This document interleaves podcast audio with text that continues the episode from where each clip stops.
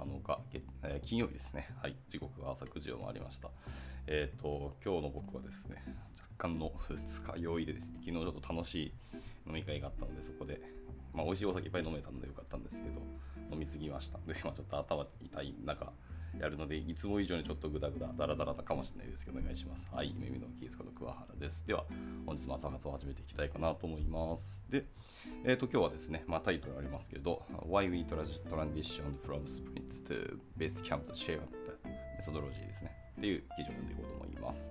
はい。まあまあ、いわゆるなんかチームビルディングとか、まあ、スクラム的な確か文脈のお話だったと記憶してますけど、はい。まあ、気になったというか、タイトル的にも気になったし、内容的にも多分おそらく面白いだろうというのを期待ができそうだったので、えー、と読んでいこうかなと思った次第になります。はい。では早速入っていきましょう。今日の、えっ、ー、と、筆者の方ですね。この記事の筆者の方は、えー、VP of Product at、えー、セーフサイトっていう会社の、えー、VP of Product の方だそうですね。VP of Product っていうそのポジションがあるっていうのがなかなかまた面白いなと思いました。はい。じゃあ早速入っていきましょう。え、ちょっと概要がうるさいですね。えー、2週間のスプリントがうまくいかなかったらしいですね。この方としては。はい。Let's keep it って書いてますけど。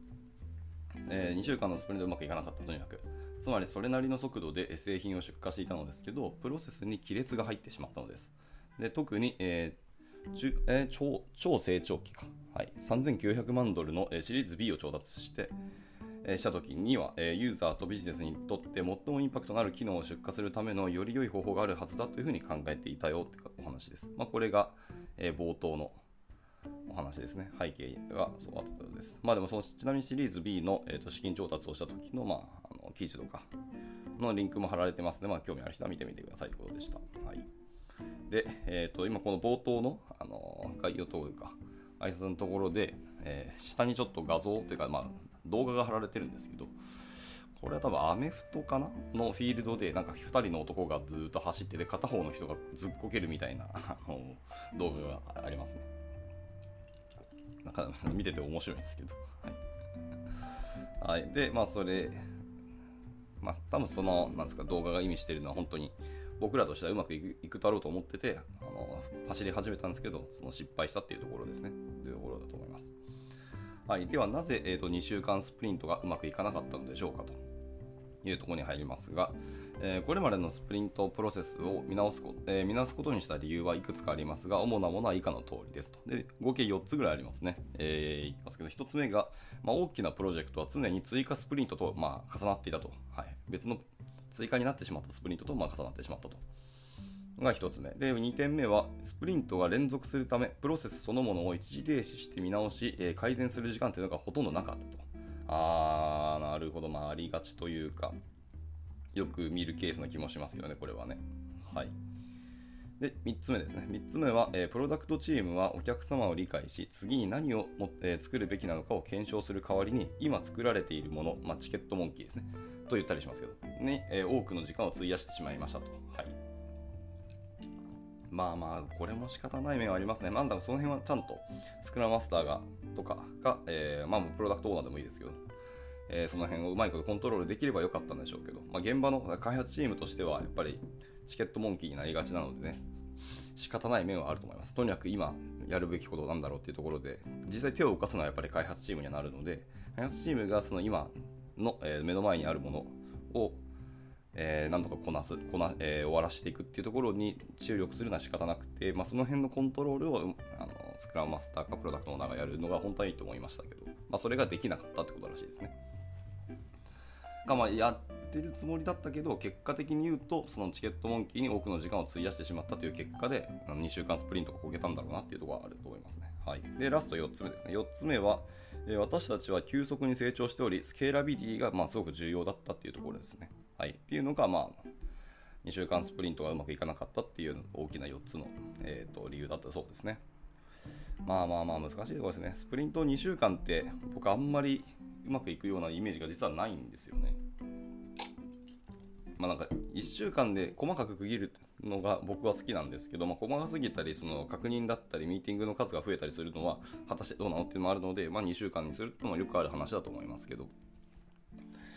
まあ、得てして2週間って大きくすると、2週間もあるといろんな物事が変化したりとか、あのー、いろんなイベントが発生するので、僕としてはあまりよく良くない気はしてますけどね。まあ、あの感覚値で喋ってます、これは。はい。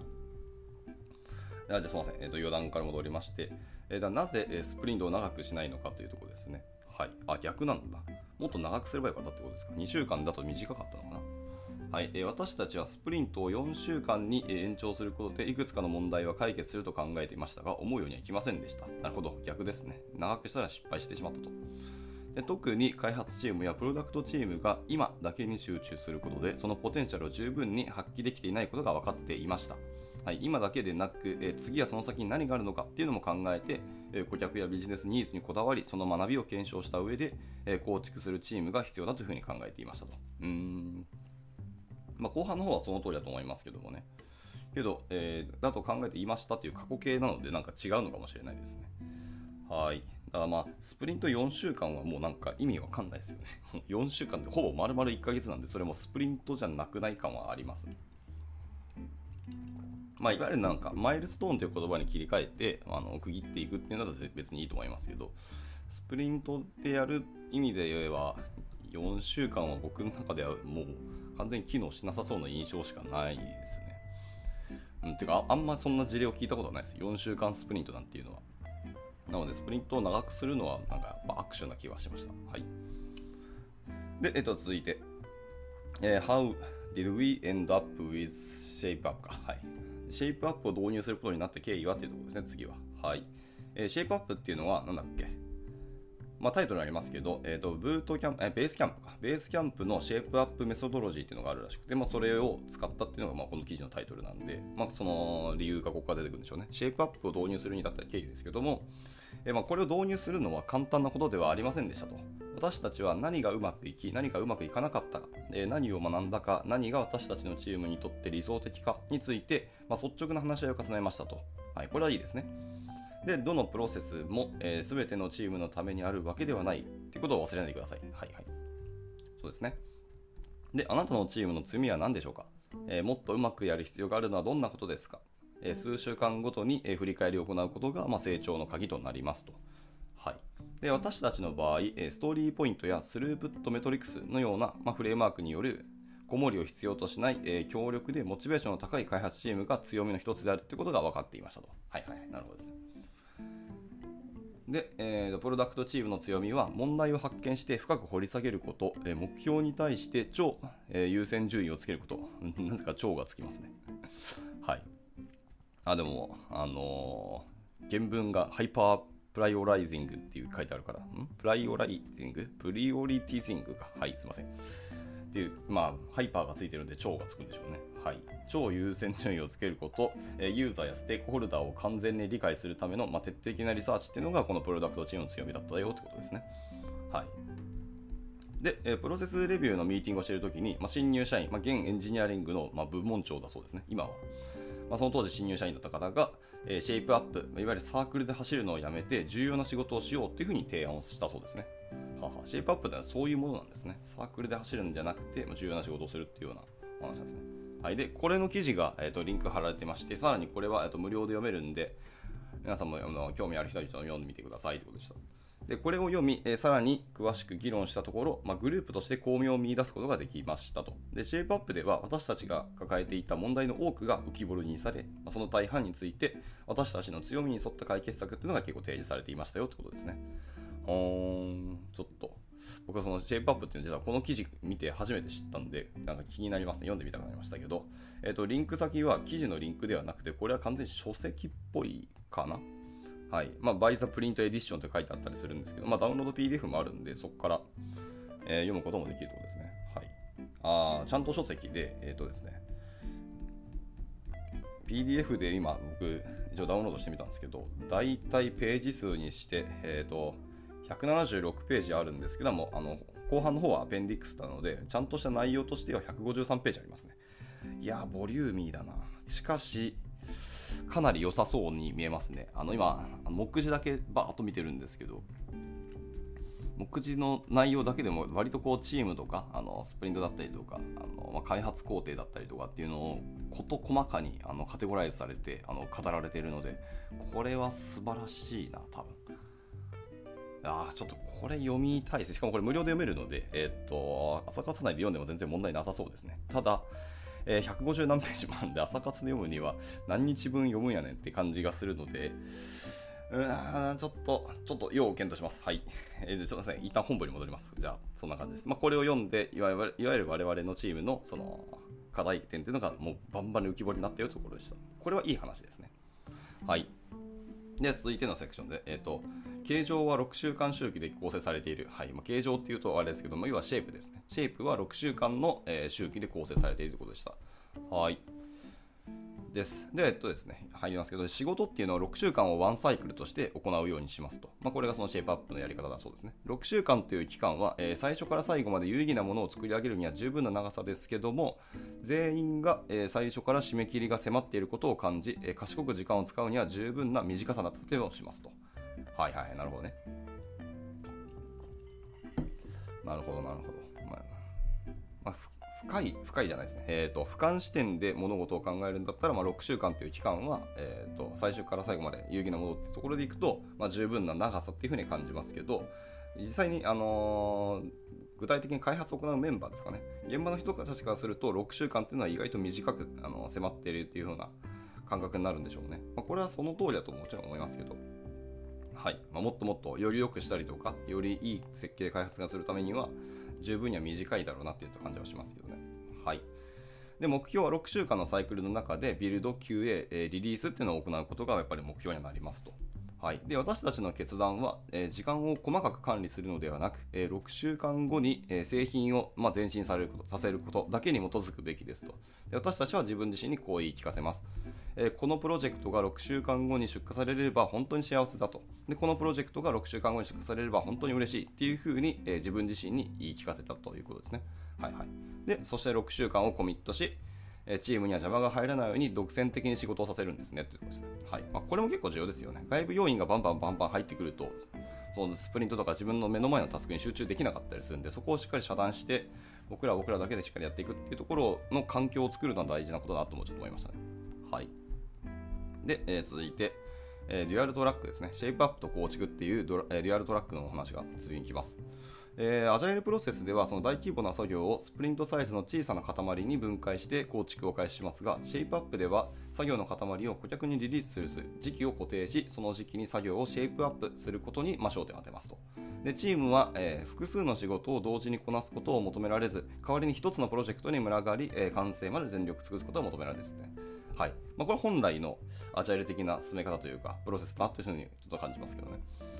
で6週間のサイクルの間チームはすでにシェイピングされた作品を作りシェイパー、まあ、私たちの場合はプロダクトマネージャーとデザイナーっていう風に言ってますねはチームが将来のサイクルで作る可能性のある作品に、まあ、取り組みをしますとはいなるほどねまあ、シェイピングってところが結構あのポイントになりそうですね。まあ、やっぱ名前にもシェイプアップってありますからね。でそれについては具体的に、えー、中の人たちでや、まあ、サイクルを回しながらやっていくというころですね。はい。はあ、僕はシェイプアップをどんなことをやるのかが分かってないので、ここがやっぱりそのミソであるんですけど、まあ、ここが分かるともうちょっとこの記事もイメージしやすいんでしょうね。はい、なので、本当は多分最初さっき言ったあのシェイプアップの書籍を読んでからこうこの記事読むといいんだろうなと思いましたけど、はい。まあ、ちょっと今回すいませんが、このままいきます。で、え、ー、と、その2トラックスのところですね。はい。もう少し、え、ー、と、具体的に説明しますけど、えっ、ー、と、2トラックス、when in cycle 6ウィークですね。はい、6週間のインサイクル中は、えー、2トラックでありますよということで、えー、1つはビルディング、1つはシェイピングということですね。はい、ビルディングの方は、まあ、承認されたピッチでの作業を中断することなくやることですと。で、シェイピングの方は次のサイクルのための要件を収集することですというところですね。はあはあはあ、ということでした。一応図図があってですね、まあ、簡単なその2つのサイクルがあるんですけど、えー、アウト・オブ・サイクルとイン・サイクルっていう2つの、えーと、軸があってですね。でアウト・オブ・サイクルの方で、まあ、なんかいろんなものをシェイプしてでしたらイン・サイクルの方でビルドをしますと。でそれそれから6週間続いたらその6週間中に、えーと、ビルドもするんですけど次のシェイプをまたしますと。で、えーと、次2週間で、えー、と別途をしますってことですね。で、えー、インサイクルの方はクールダウン中ですということです。で、そのベットしたものがまた次のビルドにつながっていく。で、そのビルド6週間中にシェイプも行っていって、のシェイプが終わったらまた2週間、えーと、ベットをしていって、で、そのベットするものをまたビルドしていくってところですね。はいはいはいはい。まあ、いわゆるなんかチケットをガッとまた起こし直したりとか見直しをして、でそこから、えー、次の、えー、6週スプリントの中で何をやるかっていうのをベットして、でそれから実際に実行をビルドしていくということでしょうね。で、ビルドする中でもまた次の、えっ、ー、と、あれですね、サイクル、サイクルのために、えー、シェイプをするということで、そのシェイプを、まあ、シェイプでチケット化をするということでしょうね。こういうサイクルを回していくよということでした。うん。はい。まあ、ちょっとこれは、あの、今音読はしてますけど、イメージしづらいので、多分見てもらうのがいいと思います。100分は一見にしかんと思うので。もちろん、後ほど、えー、この記事はリンクをあのツイートします。と言っておいて、俺、昨日朝活のツイートしましたっけ？すみません、覚えてないですけど、やってなかったらごめんなさい。ちょっと後で確認しますけど。はい。ではちょっとそのまま記事続きますね。で、続いて、えっと、ピッチのシェーピングっていうセクションに入ります。はい。えっと、シェーピングのニュアンスについては、記事全体を費やすことは容易ですけど、まあ、基本的にはチームが将来のサイクルで構築する可能性のあるものについて、えー、ピッチと呼ばれる文書で製品要求を、えー、収集することですと。はあ、なるほどね。よくやるのチケットというものじゃなくて、まずピッチと呼ばれるもので、え、っと収集するんですね。はい。で、ここでのキーワードは、まあ、かもしれないですっていう風なところが重要らしいですね。はい。まあ、英単語的にはマイトって書いてますね。はい、なんとかかもしれないっていうところで1回収集をしようと。はあ、で、ビジネスと、え、製品の優先順位が変われば何を作るかっていうのの決定も変わります。で、シェーピングトラックでの作業は非公開とされ、え、それにかける、まあ、ベットすることが、え、決定されるまでより広い組織で共有されることはまずないと言ってました。はい、でちなみに、えーと、スイ betting っていうのがあるので、まあ、なんか betting の、えー、章を参照してくださいということですね。この章はおそらくさっきのドキュメントというか、書籍の中の、えー、なんだ、 betting っていう章を見てみてくださいということだと思いますね。で、と、 shaping チームの構成はあなた次第にはなりますけど、え一般的にはプロダクトマネージャーが率いて、え関連するステークホルダー、まあ、デザインだったり、カスタマーエクスペリエンスだったり、エンジニアリングなどなど、っていうステークホルダーがピッチに関する知識を持つ可能性がある場合は、それに加わっていくと。はいはいはい。基本的にはそういう感じですね。シェイピングチームはマネージャーが一般的にはマネージャーが、プロダクトマネージャーが率いて、まあ、関連するステークホルダーがそのピッチに関する知識を持つ可能性がある場合は、それに加わります。はい、理解。で、シェーピングの主な目的は、ソリューションを起草する前に問題を深く理解することだと言ってます。で、オーディエンス、まあ、ユーザーとかステークホルダーを理解し、問題やユーザーをより理解するために役立つあらゆるインサイト、定性的または定量的なインサイトを把握することになりますと。へー。なるほどね。結構認識とか理解というところに結構重きを置いたあのフレームワークのかな、これは。はい。で、まあ、ピッチの材料というのは以下の通りですと。まあ、いっぱいあるんですけど、まあ、ざっといきますと、えーと、プログラ problem statement と、あとオーディエンス、インサイト、 appetite、あとは解決策ですかね。あと rabbit hole、 out of scope、まあ、禁止事項ですね。あとは、えーと、成功のっていうところです。はい。で、それぞれの項目については、そのシェイプアップ、まあ、ピッチの書き方っていうものですね。の第6章を読むことを強くお勧めしますと。はい。これさっきのドキュメントのチャプター6ですね、に、えーと、ライティング・ザ・ピッチっていう、えーと、項目があるので、そこを見てみてくださいということでした。うーん。まあそうですね、これ読まないと、そのピッチの材料は以下の通りですと言われても、うーん、しか分からなかったですね。なるほど。これはちょっと今回の記事は、本当にそれが前提な記事だなっていうのがあるので、なかなか、まあ、ざっくりとしか多分理解できない気はしますが、いや、まあ、このままちょっと走り続けていきましょうかね。はい。で、え、っとですね、続いて、ビルディングピッチですね。はい。さっきで、え、っとシェイピングピッチをしたので、次はビルディングピッチですね。はい。えー、とピッチがベットされたら次の、えー、最後の6週間のビルドサイクルの中でビルドしてリリースすることをコミットします。で、PM の仕事というのはただタスクを割り当てることじゃないよと。はいまあ、そういう PM さんいらっしゃいますよね。プロジェクトマネージャーさん、本当に。なんか、なんですかね、いわゆる、やばい、名前出てこない。プロ棋士おじさんになってしまうあの PM の方とかいらっしゃいますけど、本来の PM の仕事はプロ棋士ではないですからね。プロ棋士はあくまで仕事の一部でしかないので、まあそういう人もいらっしゃいますよねっていうところでした。はい、でただただタスクを割り当てることではなくて、タスクマスターだったり、プロダクトオーナーのようにプロジェクトを分割して他の人に実行させるような役割を担う人もいませんと。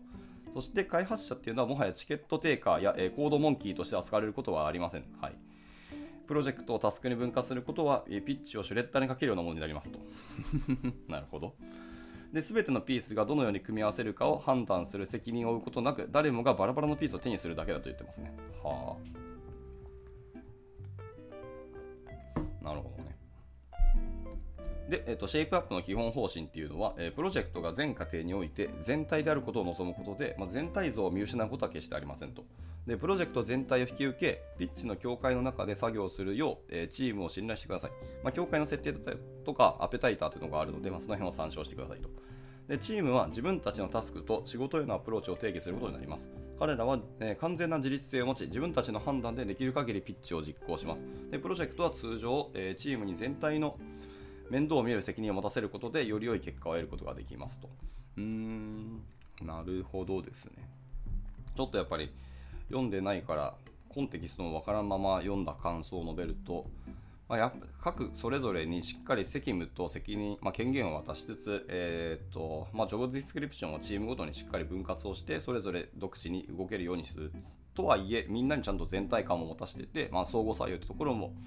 考えながら物事を進めていくっていうところが重要なんだろうなと思いましたね。はい、で、えっとプロジェクトの開始時には全てのピースが適切に組み合わさ,、えー、組み合わされるために何が必要なのか誰も予測することはできませんと。そりゃそうだよね。で、最初の数日の仕事は、えー、仕事らしくないく ないかもしれませんと。はい、誰もタスクのチェックをしなかったりとか、まあ、成果物を見ることもなかったりとか、まあ、最初の数日間はチーム間のコミュニケーションもあまりないことがまあまあ多いでしょうと言ってます。まずなんでなのかっていうと、えー、なぜなら各自が、えー、既存のシステムがどのように機能するのか、またどのスタート地点に立つのがベストなのかっていうのを理解しようと、まあ、頭を抱えるからです。誰もが土地勘を身につけ、まあ、方向性を定めるのに精一杯になるから、まあ、そういうチーム間相互作用だったりとか、まあ、成果物の話とかっていうのはなかなかできないよっていうふうには言ってます。まあ、これもしゃあないですよね。あのスタートっていう時はそういうもんだと思います。で、えーと、マネージャーっていうのはこの段階を尊重することが重要ですと。これは必要なあのフェーズなんですね。でチームはこのコードベースに飛び込んですぐに新しい機能を構築し始めることはできません。えー、関連するコードに精通し、え、ピッチを考え、質問を投げかけ、出発点を見つけるためにいくつかの行き止まりを経験する必要があります。これいいですね。この観点はすごく重要だと思いました。であまりに早い段階でこう干渉したりとか状況を聞いたりするとプロジェクトに支障をきたしたりします、チームが最適なアプローチを見つけるために必要な時間を奪ってしまうからですで目に見える進捗を求めるとそれが、地下に潜るだけでになってしまいますと。それよりも、えー、どうすればいいかまだ考えるところですとはっきり言えるような権限をチームに与える方がまだこの正当な仕事を隠したり偽装したりする必要がなくなるのでおすすめですよというふうに言ってますね。はい。これはなかなかいい話なんだ、本当に。で、えっと、シェイプアップのもう一つの優れたコンセプトっていうのは仕事を坂道に見立てて考えることですと。ほう。えまずどんなアプローチで何をするのかを考える上り坂の段階があります。でそしてやるべきことが見えてきたら次は実行するための下り坂です。みたいな。はい。まあいや一つのあの考え方というのもありますね。まあ実際今の言葉が図示されてますので、まあ、後ほどこの記事見てもらえればと思います。はい。でえー、っと長いがこれ残り時間あ30分来てしまったんですけどまあ、あともうちょいなんで、えー、すみませんが、えっ、ー、と、走り切っていこうと思います。金曜日なので、皆さんお仕事も大変かもしれないので、あの、もちろんお時間なくなった方は全然抜けていただいて大丈夫です。じゃあ続いていきます。えー、ベッティングテーブルですね。はい、テーブルにベットするってお話です。で続いて、えっと、バックログではなく、ベッツっていう風に、えー、書いてあって、しかもそれにわざわざリンクが貼られてますね。別の記事のリンクが貼られてるので、あ、これも先ほどのあのベースキャンプのドキュメントですね。のチャプター7に、えっ、ー、と、ノーベの Not Backlogs Bets っていう章があるんで、そういうとこ見てください。どうでした？はい、えー、もしあなたが、えー、ガイル、ガイルってなんだ？えー、ガイルから移行するのであれば、この言葉を飲み込むのは難しいかもしれませんが、え、バックログはしばしば大きな時間の浪費と不安の種になりますと。でバックログは変化に対して柔軟ではありません。例えば5ヶ月前のアイディアはもう関係ないかもしれないのになぜそのアイディアの追跡に多くの時間を費やすんでしょうかと。はあ、なるほどね。なので、バックロックを手放すのに役立つもう一つの考え方っていうのは、えー、重要なアイデアは特に顧客や社内チームの動向をしっかり把握していれば、また戻ってくるっていうことです。ああ、いいですね。なるほど。必要性とか重要なものは、あの、一回手放したとしてもどうせ帰ってくるよってことですね。なので、手放しても別にいいんじゃないのっていうことですね。であるアイデアを一度聞いたり、二度と聞かないのであれば、そのアイデアは実は問題ではなかったのかもしれません。また、そのアイデアを聞き続けていれば、次のサイクルで解決策を練り、そのアイデアに時間をかける気になるでしょうと言ってます。はい、この考え方結構大事ですよね。僕結構あのこの考え方を、えーと、他のものに転用してて、まあ、いわゆるあのこうやって朝活だったりとか後で読もうみたいな記事のリンクあるじゃないですか。でその辺の記事を、えーと、とダートまとめてたんですけど、まあ、あの本当に必要だったり自分にとって、あの読むべきものっていうのはもう一回あのどっかでツイッターだったりどっかからで流れてくるので、えーと、トゥードゥに入れないように僕しましたね、まあ、結果的に確かにもう一回戻ってきたなっていう記事ってわりかしあるので、まあ、その時に読めばいいんじゃないかっていうのはありますけどね、はい。まあ、こういう応用を僕はしました。はい、えー、余談ですね。戻ります。でそのコンセプトが終わって続いて、えー、So What's the Betting Table ですね。はい。じゃあそのベッティングテープはつまり何なんですかってところですけど、えー、クールダウンと次のサイクルが始まる前に次のサイクルで何を作るかを決めるためにベッティングテーブルっていうのを開催すると。はい、でこのミーティングでは以前に作成したものを見直すことに非常に、えー、集中し次のサイクルで作成することを決定したいくつかのピッチを成果物として提出しますでベットしないものはとりあえず手放しますが次のクールダウンで再びベットすることももちろん可能ですよとでこのベッドの意味も、えー、シェイプアップの重要なポイントですで。シェイプアップの本によると、えー、プランニングの代わりに、えー、ベッドという用語を使うのは、え異なる期待を持たせるためだそうです。うん異なる期待なんだ。はい。で、えっと、ベッドには、え配当があります。あまあ、賭けですからね。え賭けには代償があるのです。え1つの機能に対して2週間を費やし、え段階的な進展を期待するのではありません。え6週間という枠の中で意図的に仕事を組み立て、最後には意味のあるものを完成させるんです。えー、ピッチは賭けに見合うだけの具体的な配当を定義していますと。うんで、かけ、まあ、ベッドはコミットメントですと、えー、6週間をかけるのであれば、その6週の間、中断することなく、その仕事だけに専念してもらうことを約束するんです。でプログラマーの時間を1時間単位で最適化しようというものではないですよと。6週間のあ6週間後の製品全体の進捗という大きなムーブメントを見ているんですと。はい、で賢いベッドっていうのは、えー、ダウンサイドに、えー、条件がありますと、えー、6週間かけるのであれば失うのはせいぜい6週間あはいはい、で最初の見積もりの何倍ものお金をかけてその値段に見合わない見合わない見合わないものを作るような事態は避けたいのですと言ってます。はいはいはい。なるほどね。ただまあ、今更だけど6週間ってスプリント的に結構長い気が僕はしてるんですけどでもでもここ6週間サイクルなんだっていうところがまあ、気にはなりますので、まあ、なんだかんだシェイプアップのさっきの書籍ですね、まあ、ちょっと読んでみたくなりましたね。はい。で、続いていきましょう。えー、Who takes part in the betting table ですね。はい、ベッティングテーブルを参加するのはちなみに誰ですかと。はい。えー、でサイクルを正しく回すには、えー、上層部の賛同と連携が不可欠ですから、まあ、一般的には、えー、社内の一番偉い人たちがそのベッティングテーブルに、えー、参加する人たちだと言ってます。はい、まあまあ、ステークホルダーと言ってもいいかもしれないですけど、まあ、ピッチが事前にきちんとレビューされていれば、ミーティングは効率的で、選択肢はよく、えー、形作られて、まあ、ヘッドカウントも少なくて済むはずですと言ってます。で現在私たちの、え、ベッティングテーブルでは CEO とか CTO とか、まあ、製品担当副社長、まあ、私、あ、この人副社長なんですね。なるほど。そして、えー、最近製品エンジニアリングの責任者を加えることにしました。で今後自分たちのプロセスを改善しながら、え、さらに変化していくでしょうと。まあ、冒頭で述べたように、これは全てあなたの組織とチーム構造に基づいて決定がされますよと言ってます。はい。なるほどですね。ベッティングテーブルっていう、まあ、要は 最終的な意思決定のところですね。を誰がやるかっていうと、まあ、それはさすがに、まあ、上層部だったりあの、意思決定する会社のトップの人たちが参加するのは当然だよなと思いました。はい。で、最後ですね。ファイナリー、えー、Where are you, are we now ですね。はい。で、最後に、え、現在の状況について語っていきますと。はい、で移行期間について少し触れましたが、えー、プロセスの変更を急がないことがやっぱ重要ですと。すべての選択肢を徹底的に吟味し、トレードオフを文書化し、えー、綿密な移行計画を立て、えー、全員から賛同を得るようにしましょう。また私たちはシェイプアップを忠実に実行したわけでもありません。しかし、えー、私他の方法論と同様に、まあ、チームや組織に最適になるように、えー、微調整することがもちろん重要ですと。これ大事ですよね。まあ、スクラムやるときも多分一緒ですと思うんですけど、えーと、スクラムやることが目的ではなくて、スクラムの要素だったりとか、あのメソッドだったりっていうか、まあ、フレームワークそのものを、えっと、自分たちのチームにどう、えっと、なじませるというか、咀嚼させて取り入れるかっていうところが重要なので、スクラム自体をやることは別に目的ではないっていうところが重要ですね。はい。で、今週私たちは5つのサイクルを終えましたが、これはシェイプアップを始めてから4分の3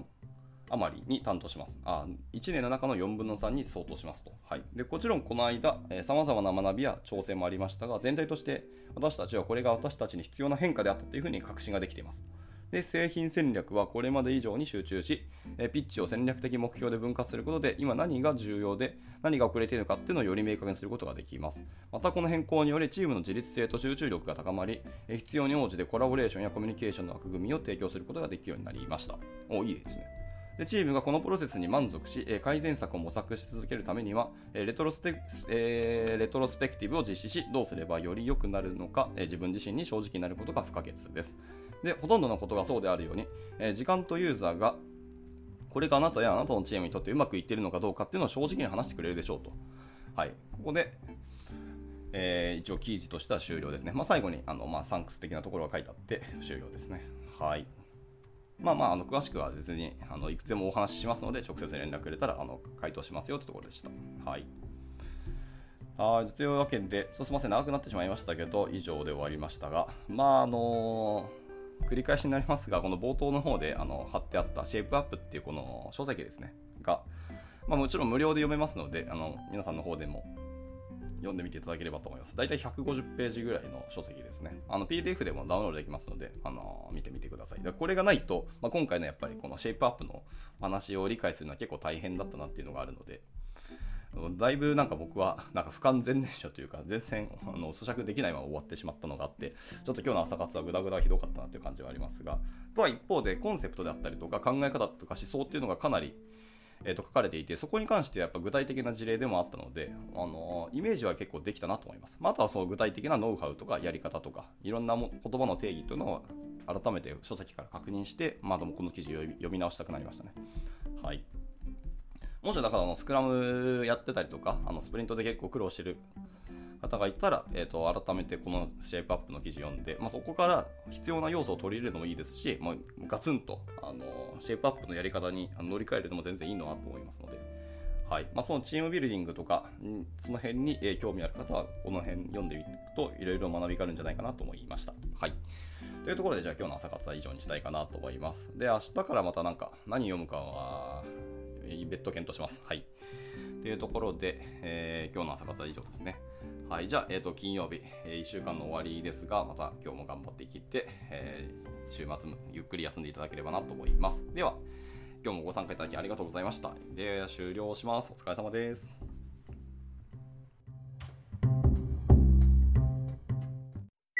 And now, a short commercial break.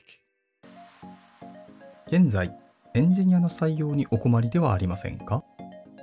候補者とのマッチ率を高めたい、辞退率を下げたいという課題がある場合、ポッドキャストの活用がおすすめです。音声だからこそ伝えられる深い情報で、候補者の興味関心を高めることができます。株式会社ピトパでは、企業の採用広報に役立つ、ポッドキャスト作りをサポートしています。気になる方は、カタカナでピトパと検索し、X またはホームページのお問い合わせよりぜひご連絡ください。